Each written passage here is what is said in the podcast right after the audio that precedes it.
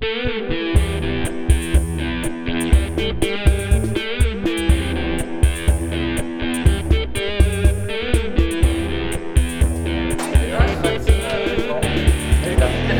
gaan even... Daar, ze, juist die deur buiten, dat is even zo fake. Oké, ah nee, fake of... Ja. Ja? En dan zijn we... Ja, hij komt dan gewoon naar binnen door de deur, we vangen nu op en we zeggen hallo. En ik zeg ook hallo. Of zoiets. En dan zijn we vertrokken en dan... Even wachten. Hey. Hey, Dag Wies. Tier en Toon. Kom binnen. In een nieuwe context. Ja. Dat is ongelooflijk natuurlijk hè, zo, dat we de Dat, totaal niet ja, ja, gerepeteerd ja. hebben en voorbereid Dat hebben. is waar. Zo gaat het, hè. Zo gaat dat, hè. De truc Ja, van de voor. yes. Dus dat komt goed uit dat we onze agendas konden laten blenden vandaag. Dat we alle drie op puzzel. zijn. Ja. Ja. We gaan het hier doen in de voormalige Green studio van Ideale Wereld, maar die is nu omgebouwd. Tot een gevang, of Yes. zoiets. Ja. Alright. Dus, eh, we mogen er nog niet veel over zeggen, maar een nieuwe productie van de mensen die ook ooit vrijgemaakt hebben. Iets met Ik gevangenis. weet wat het is. Ja. Ook al mogen niks zeggen. ja voilà. voilà, hij mag hier daar zijn. Oké, va. Wies Terluin is een van de mensen die alles achter de schermen regelt. Maar dan ook echt alles. Budget beheren, ploegen boeken, locaties regelen, onderhandelen over prijzen en zo verder. Wies was erbij toen de eerste Big Brother gemaakt werd en momenteel is ze de productie van Vrede op Aarde aan het verzorgen. Een eindjaarsprogramma met Sven de Leijer op één. Wies werkte ook voor de film Helden van de Zee en tv-programma's zoals Goed Volk met Jeroen Meus, Hotel Romantiek, de Campus Cup, Van hier tot in Tokio en zo verder. We laten je graag kennismaken met de immer enthousiaste en goedlachse Wies Derluin, een topproducer uit Brussel.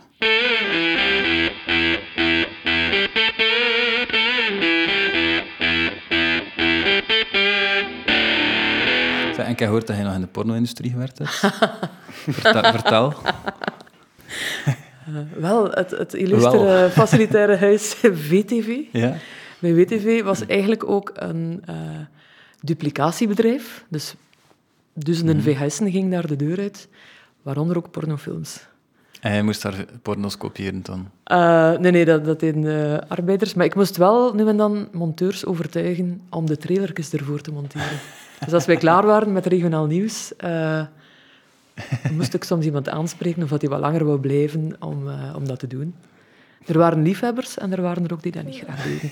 Dus, eh, En eh, na WTV zijn je bij Filmnet begonnen. ja, ja, En dan, dat zijn de mensen die later ook Woestijnvis opgericht hebben. Ja, ehm, inderdaad. Wel, mijn baas, de technisch directeur, die vertrok naar Filmnet.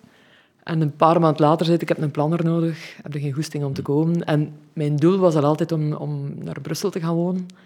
Dus dat was perfect. Ik heb geen seconde getwijfeld en vertrokken. En dat is ook een grotere biotoop. Je kunt er veel meer leren over hoe alles marcheert en qua planning en zo. Dus je had wel een doel in je leven van ik wil later in Brussel wonen. Dat had je wel. Ja, het doel was niet terugkeren naar West-Vlaanderen, maar Ja. in de Brusselse blijven. Dat is uiteindelijk van gelukt. Roeselaar afkomstig. Van? Roeselaar, ja. Ja. En dan in Leuven op kot gezeten en zo. En dan, In Leuven op kot gezeten. En ik had, mijn beste vriendin zat in Brussel op Sint-Lucas. ja, Eh, dus ik kwam wel vaak in Brussel. Ik vond dat super tof. ja, ja. Na een jaar of vijf was ik Leuven ook wel een beetje beu. Dus dan is Brussel de logische stap om naartoe te gaan. Voor mensen die niet weten wat dat productie juist inhoudt, wat houdt dat in? Producer zijn? Ehm, op het eerste niveau gaan ze denken, dat is degene die alles regelt. Ehm, alles, in principe, alles wat de redactie bedenkt, moeten wij realiseren. Contacten leggen, locaties zoeken, requisieten halen, kostuums, al die praktische dingen. Dus hoe zotter de ideeën van de redactie, hoe meer miserie voor de productie, bij wijze van spreken. Ja, soms worden we wel eens als een madame non gezien of zoiets. Moet- maar eigenlijk, als je het kan realiseren, binnen tijd, binnen budget, als het veilig is, dan moet je dat eigenlijk doen. Ja. Ehm, maar enfin, het is een overleg. Dat is niet een aanvraag dat je krijgt met een datum op dat je moet doen. Je zit mee op de redactievergadering en je praat en je ziet ja of nee. Maar eigenlijk maak je ook de volledige planning. Je zorgt dat alle deadlines gehaald worden. Je hebt contact. Je bent ook een soort aankoper eigenlijk. Je hebt contact met alle leveranciers. Dat is hetgeen dat zeer tof maakt. Ehm, en eigenlijk op een dieper liggend niveau vind ik dat je moet proberen te verstaan wat dat iedereen nodig heeft om zijn werk goed te kunnen doen. En probeer je dat proactief eigenlijk te voorzien. Want dat is alleen maar prettig als je ziet dat je hele ploeg content is en gemakkelijk Ja, ja. kan werken. Want dat legt dan ook een soort meerwaarde. Mhm. Ja, de kers op de taart, waardoor de alles echt goed is, komt. Als de, als... Als alle partijen gelukkig zijn. Ja, en als er wat tijd en ruimte is om dat extra dingetje te doen, of de goesting Ja, er is om dat te doen. Dat lukt niet altijd, maar als dat lukt, is dat, is dat ja, frit of. Ah, is dat cool. niet een job van veel wikken en wegen? Zeker. Ja, ja, ja, maken of iets absoluut. kan? Absoluut. Dat is, dat is, Ja, want eh, ook zo budgetair alleen al. Want ik kan me voorstellen dat als een redactie met een vrij tof idee afkomt, dat je zelf denkt, ah, dat is echt een cool idee, maar dat je eigenlijk al weet van, ain't gonna happen, kost gewoon veel te veel geld. Ja, maar je moet ook eigenlijk in het begin, zeker als je weet, eerste seizoen van iets weet je niet waar dat je uitkomt. Maar een Ja, zoveelste seizoen weet je het al een beetje. En kun je ook wel inschatten waar neem ik risico of niet. En Mhm. je kunt altijd naar de mensen boven gaan en extra geld vragen met goede argumenten. Hè. ah, ja, voilà. En soms lukt dat, soms lukt dat niet. Ja, Ja. dat is ook het spelletje. hè. Want ah ja, ik, ik ken er niet veel van. maar Is dat zo dat een programma, je begint aan een programma in ieder geval, Mhm. is dat met een vast budget van in het begin van kijk, Ja. we hebben zoveel voor dat programma? Ja. Ja, En daarmee moet je het dan doen en moet je zien dat alles van A tot Z ingeblikt kan worden, gemonteerd kan worden, Ja. props, whatever, acteurs als het nodig is. ja. En de kunst is hier en daar een reserve in te bouwen voor onverwachte dingen of voor extraatjes, dat je dan eh, mee kunt spelen eigenlijk. Hè. Ja. Maar je voelt soms al... allee, pff, soms heb je een budget dat je denkt van wow, deze, het gaat niet gaan. Dus dan moet je weer met, met de mensen die, die met de zenders praten, of, of ja, eigenlijk met je bazen gaan zeggen van mannetjes, we hebben een probleem. En dat is ook ervaring waarschijnlijk. Dat je, Ja, maar ik kan me voorstellen, in het begin producer, allee, ik, als ik dat zou moeten doen, ik zou totaal geen benul van hebben. Hoeveel. Hmm, nee, nee, dat is zo. Je moet dat telkens aan leren. En hoe meer dat je Ja. doet, hoe meer referentie dat je hebt. Ehm, ja, dat, dat groeit een beetje. Hmm. Maar je moet ook durven zeggen waar dat op staat. En durven zeggen dat er een probleem is. Je kunt je niet wegsteken van... hm, oei, zoveel tekort. Of oei, dat is te groot. Je moet durven tegen je redactie of regie zeggen van... Mannetjes, het gaat niet. Ehm, en als je probeert te begrijpen wat dat ze naartoe willen, dan kun je ook proberen om een alternatief voor te stellen of, of samen te zoeken naar een oplossing. Met de ene persoon is dat gemakkelijker dan met een andere, maar ik vind dat doorgaans is dat wel een goed overlegstructuur. Zo. En is het dan de bedoeling toch dat met het budget op nul uitkomt? Of liever nog wat, nog wat, wat, Het is altijd tof om hebt? over te hebben. Ja. Dat is ook een soort... Maar als je alles kunt gebruiken om het echt zo goed mogelijk te doen, en dat heeft een meerwaarde, dan moet je dat gewoon doen. Als je over hebt, is het ook wel tof naar je productiehuis toe, dat er Ja, een ja. overschotje is. Maar dat mag geen doel zijn op voorhand van ik wil hier zoveel procent overhouden, want ja, Voilà, ja. ja, je krijgt een werkbudget voor iets, dus dat mag nou wel ehm, opgebruikt worden, denk ik. En misschien schieten alle productiehuizen mij nu af, maar... dat is mijn mening. Voilà. Eh, Werken met BV's, is dat, is dat soms een moeilijke? Als een, zijn er bij ons BV's die managers hebben, dat je moet via een manager gaan en die rechtstreeks kunt contacteren? Of, of is dat niet zo? Hoe, hoe is dat bij Oh ons? jawel, ze bestaan, de managers. Zo. Ja. Is dat lastig? Of hoe is dat dan? Ja, dat, dat hangt... Je hebt er die heel oké in met wie dat je gewoon kunt een afspraak maken. Be- Bedoel je dan een manager? Of de Ja, de manager. Ja. Eigenlijk gebeurt vaak, en dat doet de redactie dan, belt de BV om te horen of, of ze interesse hebben inhoudelijk en om mee te doen. En alles een rap een check van de agenda. Maar als puntje bij paaltje komt, moeten wij Ja. over de vergoeding met de manager praten. En dan denk je van, allee... Dat, ja, dat is niet tof. Nee? Nee, omdat sommigen alle, alle trucken uit de kast halen om hard to get te spelen en tonners uit de kant te halen. Terwijl dat je voelt en weet dat ze het echt graag willen doen, bijvoorbeeld. Ja, maar ja, daar heeft die manager juist daarom bestaan. Voilà, niet, ja, ja, Om, om, ja. Ja. En ik heb wel, ik heb ene keer ik heb een cursus gevolgd waar ik echt heel veel stress van de onderhandelen. Ik zag die echt als een tegenstander en, en, Ah, ja, ja, en dat is geen goede uitgangspositie natuurlijk. ja. En dat was een super cursus bij Mediarte. En daar leer je eigenlijk dat dat geen tegenstander is, maar dat je samen naar een, naar een gemeenschappelijk doel samenwerkt. En dat je een beetje moet proberen te zien wat voor soort mens dat er zit. Is dat Ah, een pleaser, is dat een diplomaat of is dat een keiharde opportunist? Dat maakt een groot verschil van hoe dat je elkaar benadert. Ah ja, en op, als je- van daaruit vertrekkende kun je dan ook je eigen tactiek aanpassen of zo? Ja, of, ja. Ah, oké.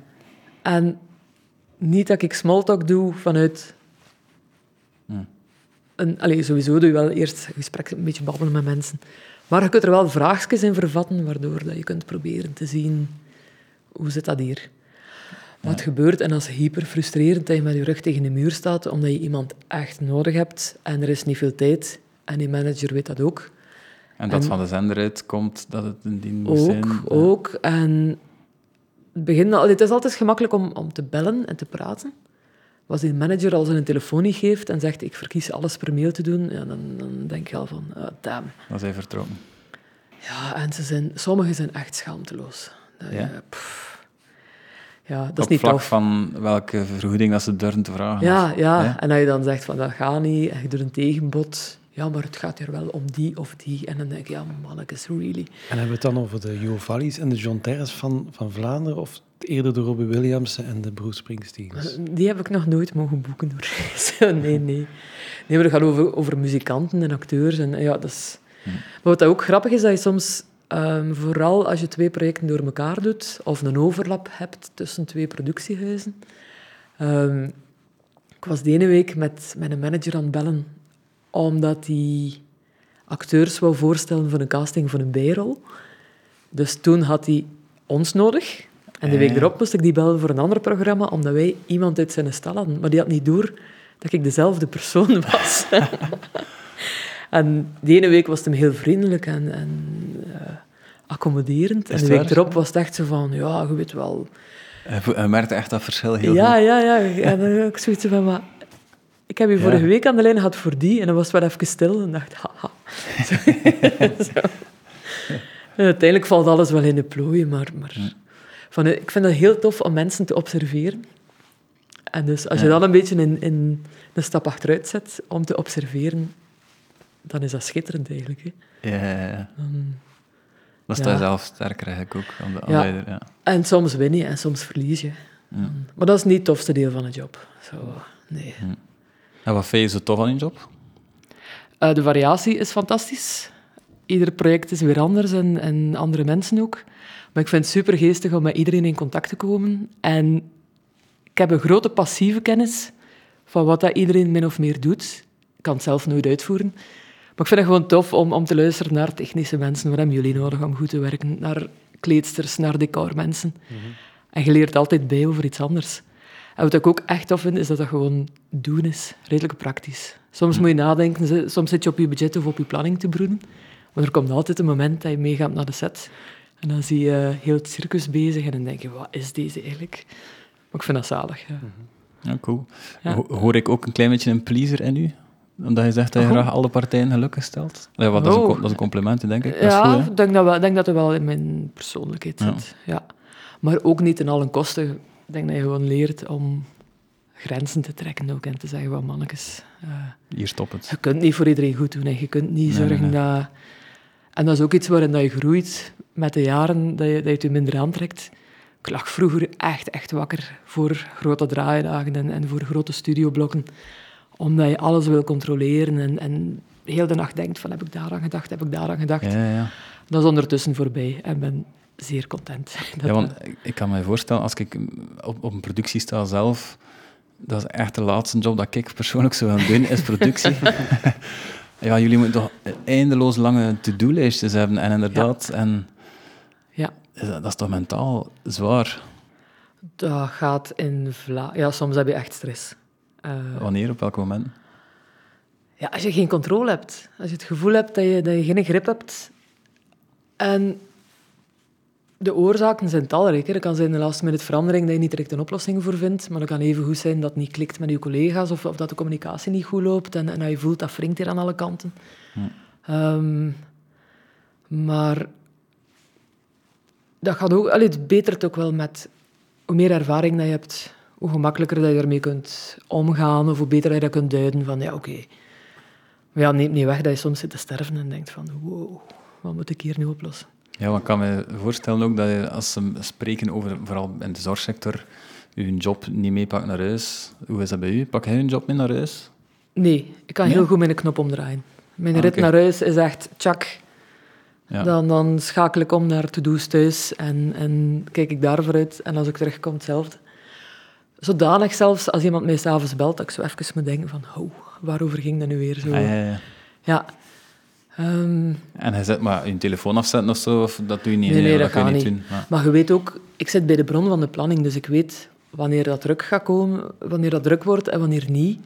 Wanneer dat ze aan het draaien zijn, waar dat er mogelijk nog iets opduikt of niet. Dus ik weet wel of dat ik een rustig weekend ga hebben of dat er mogelijk iemand belt. En dan weet ja, het is ook niet erg om even een telefoon op te nemen en, en te helpen of te doen. Ja, ja. Ehm, het is op alle vlakken, denk ik, geven en nemen. Zeg, en is dat ook zo, als ik op een fictieset sta, valt mij altijd op, wij moeten soms heel vroeg zijn, maar de mensen van de productie zijn er altijd al voor ons. En soms moet de schmink er ook nog vroeg zijn. En die zijn ook laatst weg. Man, dat is zo'n lange dag. Dat zijn gigantisch lange dagen. Ja. Dat is toch ongelooflijk? Dat is toch onmenselijk soms, denk ik dan. Ja, en dat is echt ook vaak, om het op zijn West-Vlaams te zeggen, echt tjoelingen. Zodat je, dat je met camions en dingetjes toekomt op een plek. En je hebt wel opnameleiding mee die dat helpt uit te laden en zo, maar dat is zoveel grief, dat moet uitgeladen worden, geïnstalleerd voor de dag. En dan s'avonds laat weer, hup, alles weer weg. Ja, ja. Ik vind, ik vind dat altijd fenomenaal. Als je bedenkt, zeker ook als je ehm, de eerste keer met een locatie contact maakt, je probeert uit te leggen wat dat is, maar ook niet al te veel. En dan denk ik van, maar mensen, je hebt geen idee wat dat er hier op je afkomt. Ja, ja. En hopelijk kunnen we weer vertrekken alsof dat weer nooit geweest zijn, zonder schade, zonder dingen.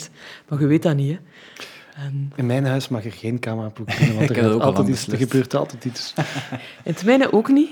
Al zou ik misschien nog zo'n goede chef-kok die iets lekkers komt koken in Ah, mijn oké, keuken, ja. een sterrenchef of zo, daar zou ik nog eens over nadenken.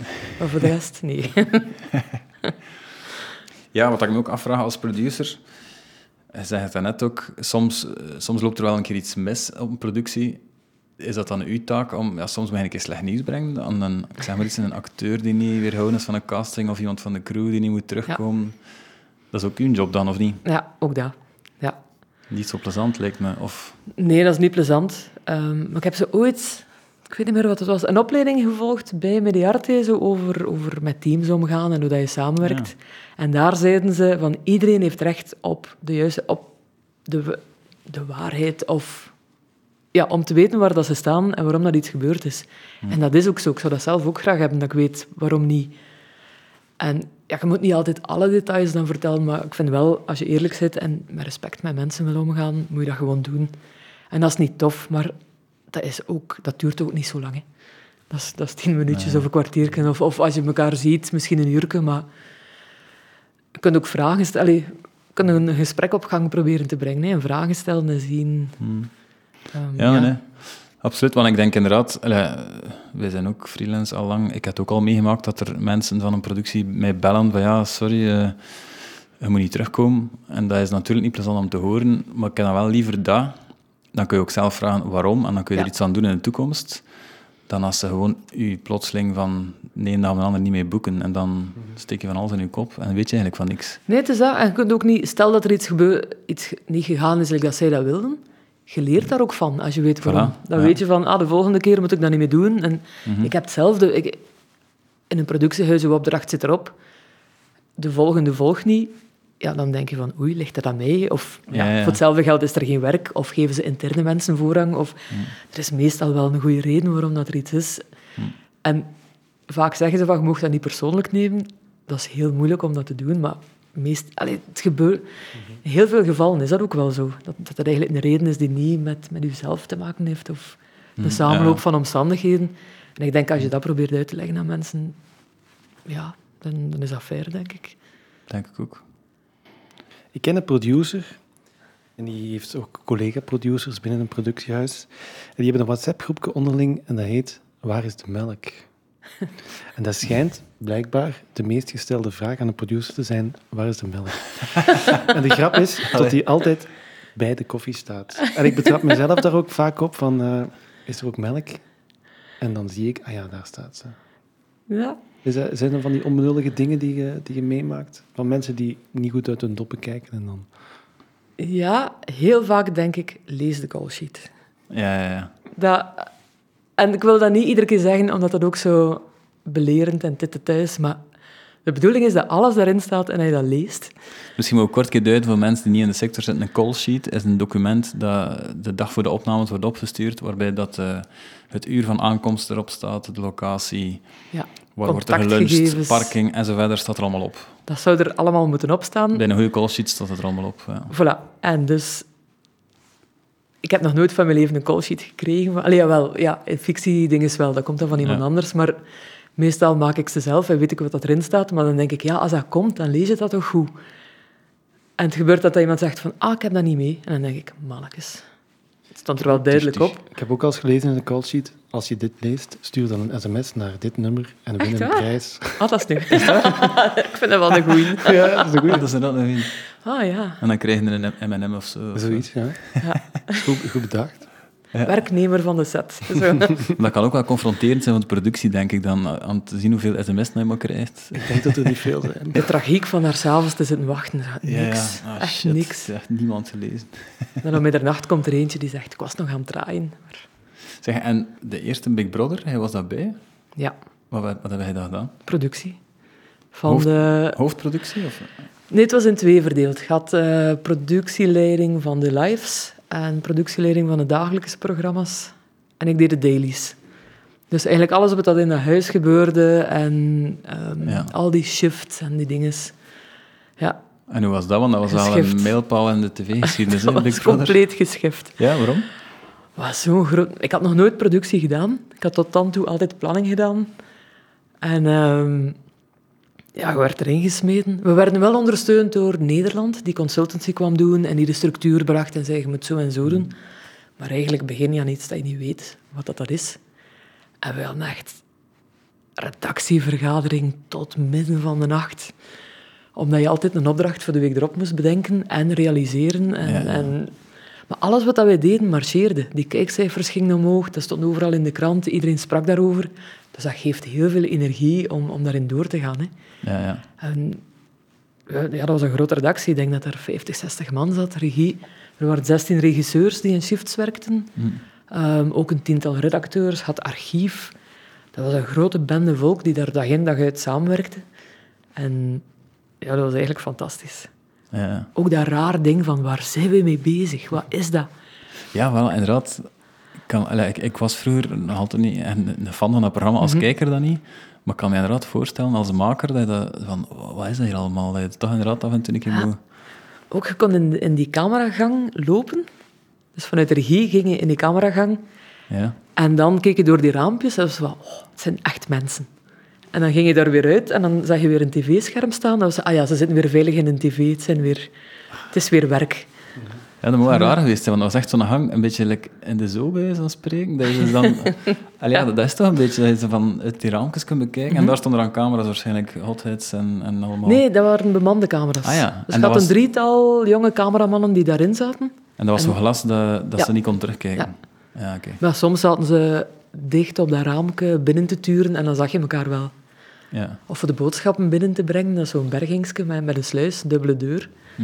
Soms per ongeluk deden die de deur open en dan waren wij allemaal aan het gillen. Zo echt van, ah, dat mag niet. Ze ontsnappen. Ze ontsnappen, ja.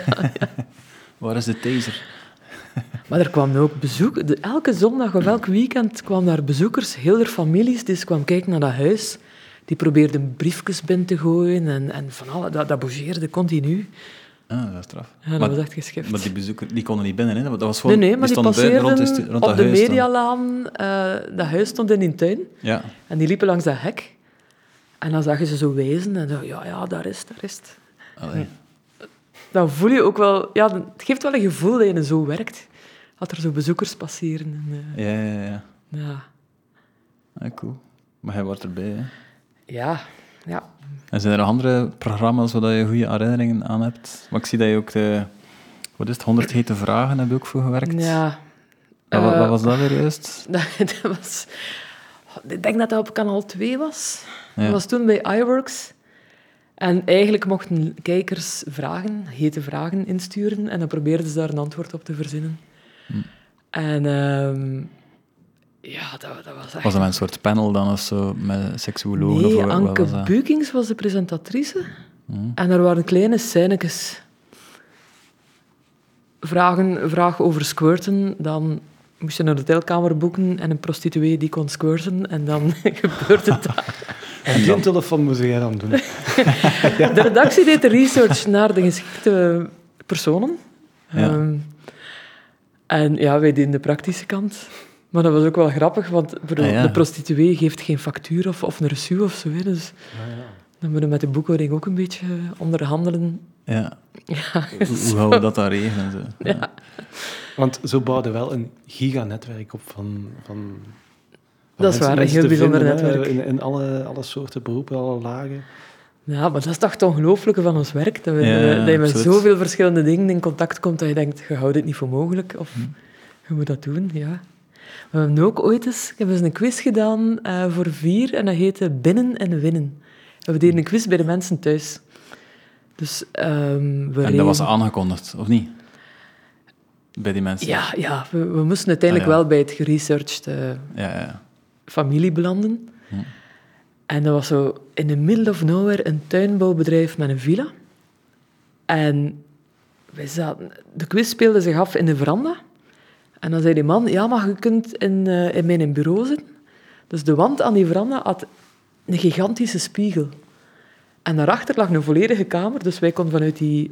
Ik was dan mee eh, jury met de eindredacteur, dus wij moesten ergens verborgen zitten om het oortje goed of slecht te zeggen. Dus wij zaten achter die spiegelwand naar die veranda te kijken. Dat was zo'n doorzichtige spiegel. Ja, ja. En dan denk je, waarom bouwt iemand in Ja, godsnaam zo'n spiegel in zijn veranda met een kamer erachter? En dan slaat uw fantasie op hol en heb je Ja, dolle ja. pret tijdens het jureren. Maar dat kwam wel vrij goed uit, natuurlijk, op die moment. Dat was perfect voor onze setup, ja. Die mensen verwachten jullie gewoon, hè. Dat was niet meer dan dat. Die had misschien actief zich ingeschreven of zoiets. Ik heb één filmproductie van gedaan en ja, dat is magisch. Dat, ik heb dat nog nooit gedaan. En waar dat iedereen altijd zegt, oh, het is geen cinema, dim maar een beetje. Dat was dat plots wel je dat cinema. ze voor tv dan meestal zeggen van... Ja, Ja, ja dat soort Ehm, producties, hè. en dan is het wel... en Wij waren er eigenlijk grosso modo met een televisieploeg ook. Dus niemand van ons had al ooit cinema gedaan. En dan moet je zo gaan aftasten van waar... ehm, dat was de Helden van de Zee. De Ja. Ja, ja. Catnet-personages. Mhm. Maar dat zijn super toffe gasten om mee te werken en mee te draaien. En we zaten ook heel veel aan de zee dan natuurlijk. Eh, dat was heel, heel tof. Maar ook heel moeilijk, omdat je niet weet tot hoe ver moet je die lat omhoog doen. Is dat goed genoeg? Is dat Ja, niet goed ja. genoeg? En dat was geen groot budget, dus daar zit heel veel spanning op.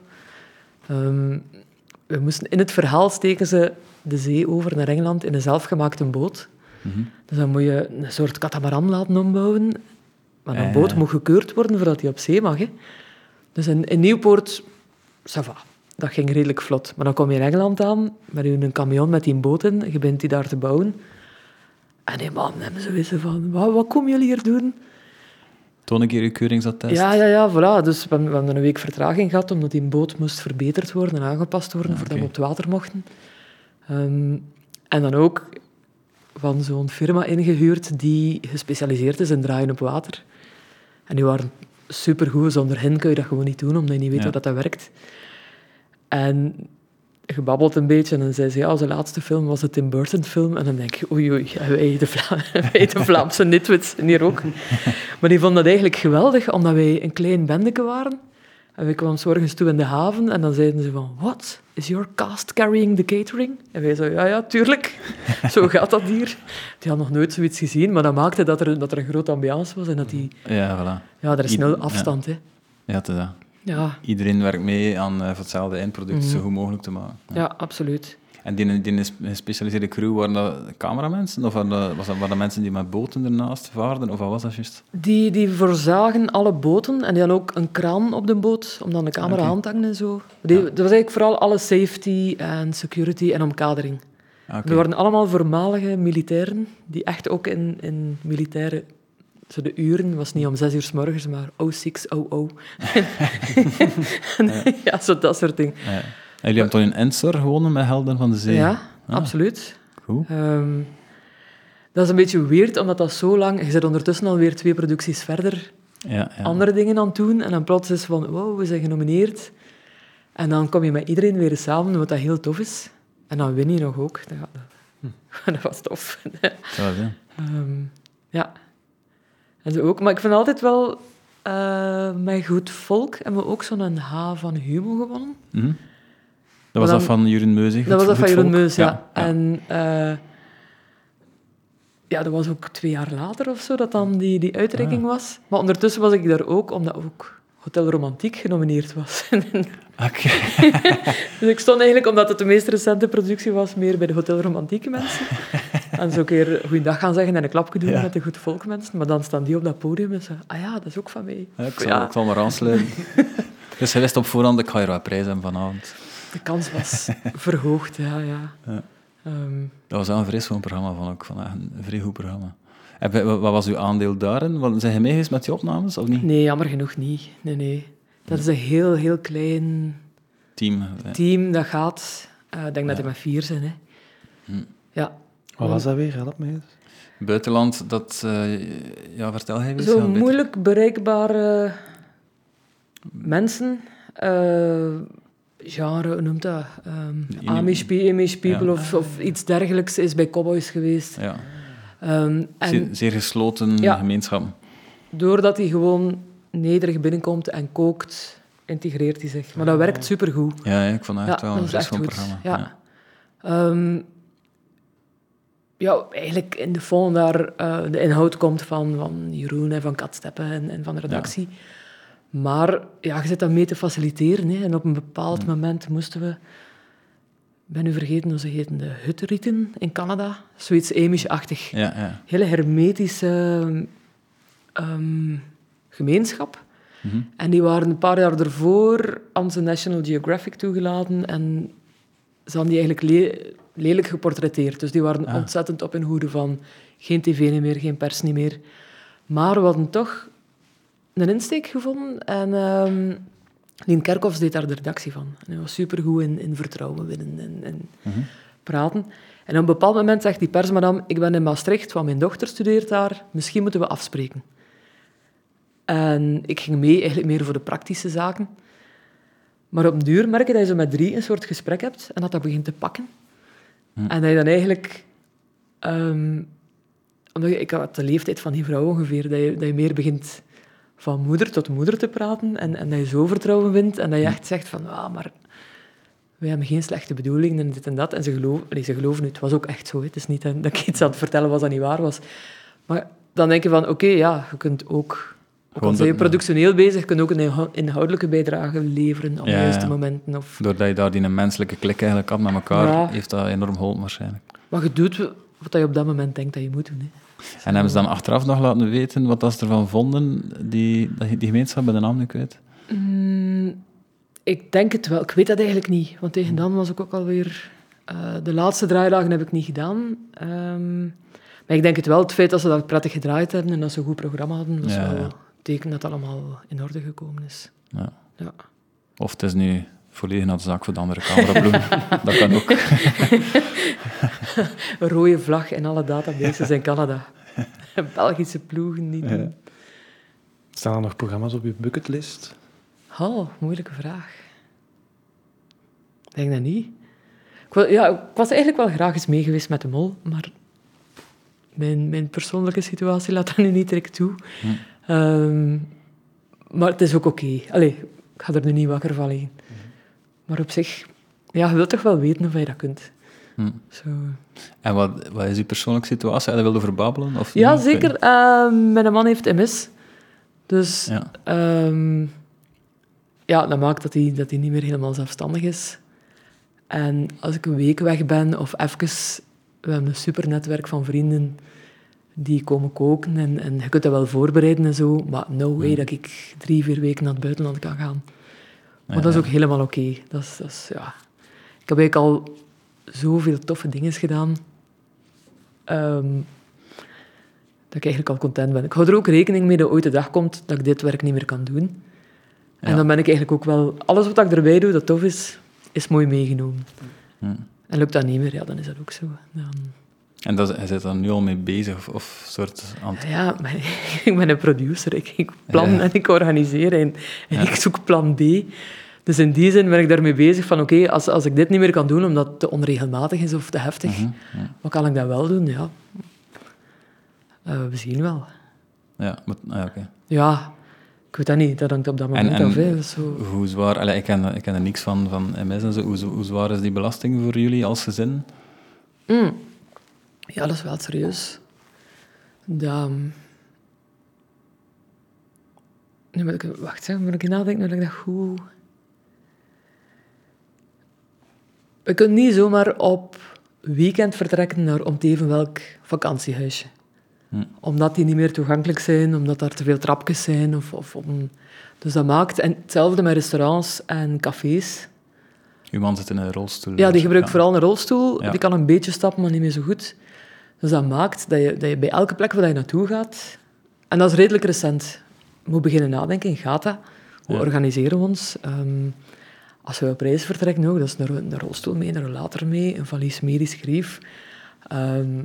Wij- dat is een gigantische verhuis. Hè. Ja, ja, ja. We, we hebben een grote auto, dat kan er allemaal in. Maar je vertrekt niet zomaar niet meer op de wilde boef van we gaan een keer dit of dat doen. ja. Ehm, en ook als ik vertrek voor een langere periode, bijvoorbeeld vorig jaar in Oostende, dan moet je echt goed doorpraten en organiseren en doen. Dat is een beetje productie thuis. Ja, inderdaad. Ehm, ja. En tot nu toe, allee, nee, in zich heb ik een super genereuze man die mij dat allemaal gunt. En als dat lukt, gaat hij ook nooit nee zeggen. En als hij zegt het is moeilijk of ik wil niet dat je gaat, dan weet ik ook dat er een goede reden is. Die zegt dat niet zomaar om, om het... Ja, ja, ja. Ja, dus in die zin is het ook aanvaardbaar. Als, als het ooit niet gaat, weet ik, ja, bon, het gaat niet. Hm. Maar ja, voor hetzelfde geld weet je, stuik ik zelf van mijn fiets en breek ik iets en kan ik dit werk ook niet meer doen. Of, of Ja, weet je, het soms in een klein hoekje in het leven en je weet nooit wat dat er Ja. gebeurt. Hè. Dus daarom, des te meer, al wat dat je hebt en wat dat leuk is, is mooi meegenomen. En, en, Hm. ja. Dat heeft u misschien daardoor nog inderdaad nog wat extra, dat je er nog wat meer van geniet of er je bewuster van bent. Dat je, ja. Ja, absoluut. En ook het feit dat je voor je werk door, door fijne en interessante mensen omringd zit, die ook al eens een boek lezen of graag naar een concert gaan of zo, Mhm. ja, dat maakt het echt waardevol. En dan Ja. besef ik des te harder. Dat, ja. Er zijn ook veel mensen die dat niet hebben. Hè. Dan, Dat is waar. Ja. Mooi, mooi gezegd. ja, voilà, kijk. Voilà. Dat betekent dan ook dat uw gezinsleven super gestructureerd verloopt. In tegenstelling tot dat van ons, want wij zijn er... We weten nooit wanneer we er zijn, maar omdat je producer zit, is Ja. dat wel goed gepland Ja. waarschijnlijk. Het, het is al gebeurd dat ze echt in het weekend zeiden van, weet je mama, maak een call sheet. Vind ik wel een goeie. En dan... Maar ja, ook toen dat mijn man nog meer kon. we zijn zo redelijk gulzig qua sociale contacten en dingen doen. En dan deden we drie dingen op een dag. En dan had ik dat in mijn hoofd helemaal getimed en gepland. En zei ik, man, ik is om negen uur moet de deur uit. Ja. En mijn huisgenoten zijn echt slakjes. Die zijn echt traag. En nog eens dat vandaar pakken. En dan werd ik redelijk zot. Van, negen uur is negen uur. En dan kwam de, de quote zo van... Weet, stuur een call sheet. Dan zullen we hem gisteren al de, de dag ervoor een keer doornemen en dan is iedereen... Ja, ja.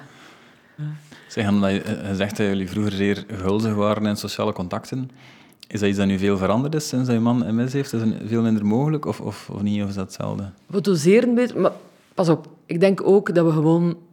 Die coronaperiode is een goede reset geweest Ja. en een beetje kalmeren. Want we namen veel te veel hooi op ons vork en, en uw agenda zit helemaal vol en eigenlijk heb je geen rustpunten niet meer. Dus dat is nu veel verbeterd. Maar we zijn ook daardoor gekalmeerd. Ehm, maar dat neemt niet weg dat we, dat we nog wel... Wij wonen in het midden van Brussel, dus alles is rond ons. Hè. We gaan te voet naar het theater, we gaan te voet naar de AB. De restaurants en de cafés zijn rond ons. Dus dat, dat is ook wel vrij gemakkelijk om, om weg te gaan. Dus ja, nee, dat blijft nog wel. En nu laat ik gewoon meer mensen naar ons thuis komen. Ja. Als het te moeilijk is om op café te gaan, eh, wel, dan is onze keuken een café. Voilà. Ja. Je zei daarnet dat, eh, dat je al van jongs af wist, ik wil naar Brussel. Van waar komt die liefde voor Brussel? Goh, omdat, dat, omdat dat een boeiende stad is. Het is ook nooit saai. Je hebt zoveel verschillende mensen die daar wonen. Er zijn zoveel dingen die je kunt doen, zoveel dingen die, die daar gebeuren. Ehm, ja, ik heb dat altijd cool gevonden. Toen ik bij mijn, bij mijn vriendin ging die op Sint-Lucas studeerde, ja, je beleeft altijd iets nieuws. En wat dat super tof is, is aan Brussel, is dat iedereen met elkaar praat. Dat is heel open, vind ik. Ja. En eigenlijk niet echt oordelen over elkaar. Het doet er niet toe wat je aan hebt of, of, of dat je er nu alternatief uitziet of chic of, of whatever. Wat dat telt is of dat je een goed gesprek hebt. En dat vind ik fantastisch. Ja. Dus, ehm, ja. Zo, kennen jij dan gewoon heel veel mensen in Brussel? Of zijn er plekken in Brussel waar je naartoe gaan van oké, daar ga ik sowieso wel iemand tegenkomen, dan ga ik wel met iemand kunnen babbelen, spontaan? Of...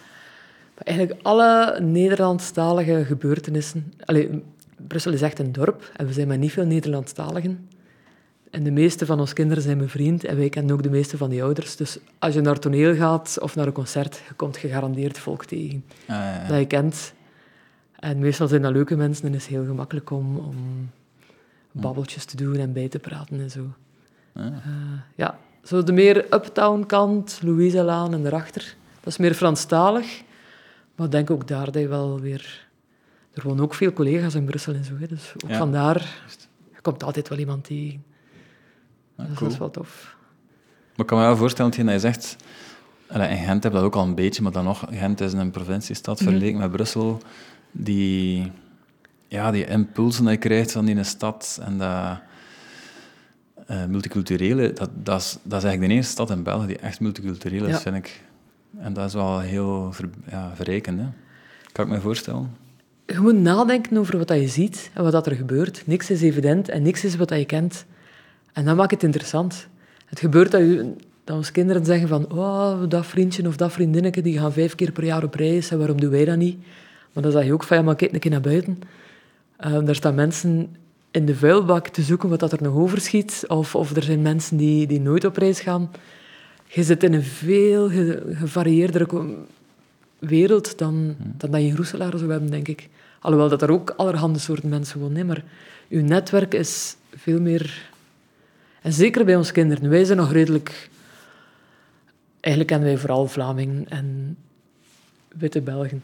Ja. Ehm, maar onze kinderen, die, ja, vrienden komen van overal en die spreken soms drie talen. En dan denk ik, Ja? amai, wat een cadeau. Dat je ja, dat is wel cool, hè. Ja. op je 18 drie talen kent ehm, en je zo overal je plan trekt. Dat is toch fantastisch. Ja, want heb je dan op een Nederlandstalige school Ja, gezeten? ja. ja. Ja, een klein katholiek schooltje dat eigenlijk in niks verschilde van het schooltje waar ik vroeger zat. Ja, ja. Ehm, ondertussen is die school uitgebreid en, en wel veranderd. Maar heel, ja, heel Vlaams en heel wit. We hebben ze dan ook moeten kamperen voor de schoolpoort? Ja. Ja. Ja. Want dat heeft voor een ongelooflijke band onder de ouders gezorgd. Ah, ja, ja. Die, ja, ik denk dat daar de, de avond ervoor een dertigtal ouders stonden. Hm. En zoals dat dan gaat, de een heeft aperitief mee en de ander wat pintjes. En, en die hebben elkaar supergoed leren kennen. Van voordat school nog maar begonnen was al. Ja, ja, en al die mensen kennen we nu nog, omdat ja, dat schept wel een band. En, Ja. Maar dat is wel opmerkelijk inderdaad, als dan je kinderen in zo'n typische witte school gezeten hebben, dat ze dan nu blijkbaar toch wel een heel eh, divers eh, netwerk hebben van andere culturen. En... De middelbare scholen zijn groter en breder. Ah, ja, ja.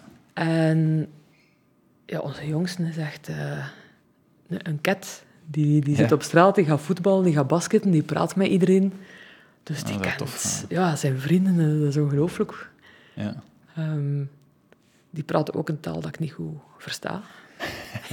En wat is dat dan? Is dat Zo, zo- mengelingen van Frans en... Die heeft eigenlijk een Franstalige intonatie. Ja? Ik weet niet van waar... Ja, dat komt van zijn vrienden, niet van ons. Ja. En dan hier en daar nog een Arabisch woord erdoor. En, en dan zo'n hele mengeling van van alles. Dat je denkt van, wow. En, ja. ja, tof, hè? Ja. Ja, ja, dat is... Ja, dus, eh, Ja, ik kan me wel voorstellen. Allee, ik, ik, zie mijn, ik zie mijn kinderen ook in Gent opgroeien. Ook in Rover gaan nu ook naar het eerste middelbaar, midden in de stad.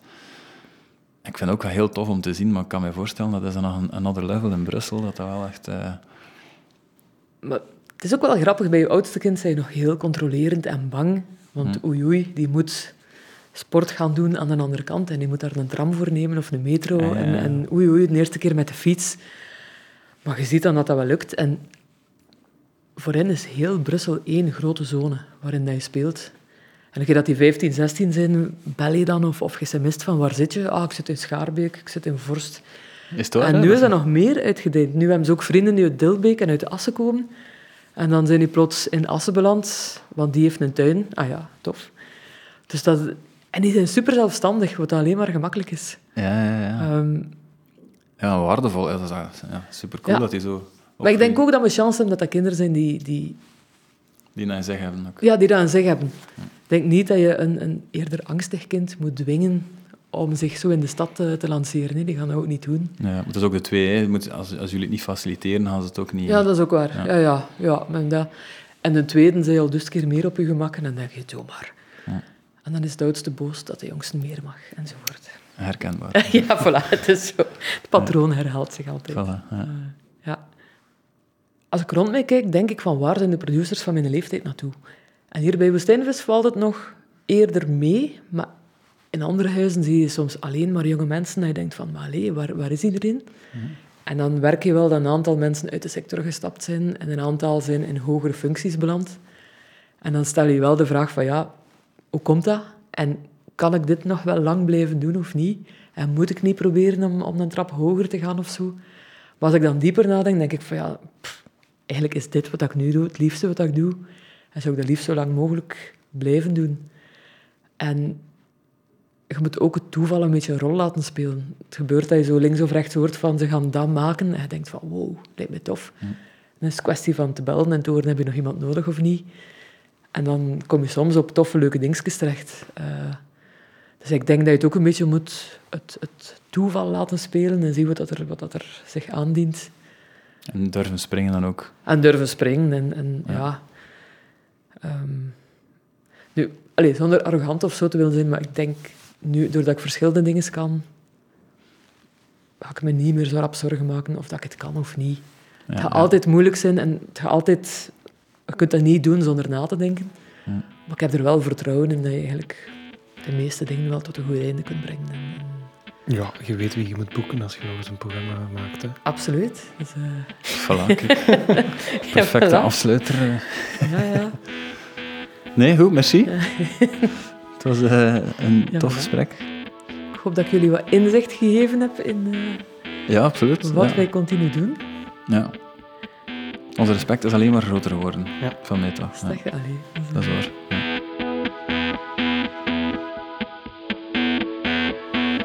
Dankjewel om te luisteren naar Crew. Merci aan Jurit en Woestijnvis om de studio te kunnen gebruiken. Deze podcast is een productie van mezelf, Tiele Mulier en de fantastische Toon Meuris. De klank is opgenomen door Toon, de montage en verdere klankafwerking verzorgde ik zelf. Johannes Verschaven maakte de soundtrack en Jill van Parijs verzorgde het artwork. Voor meer info en foto's surf naar crewpodcast.be.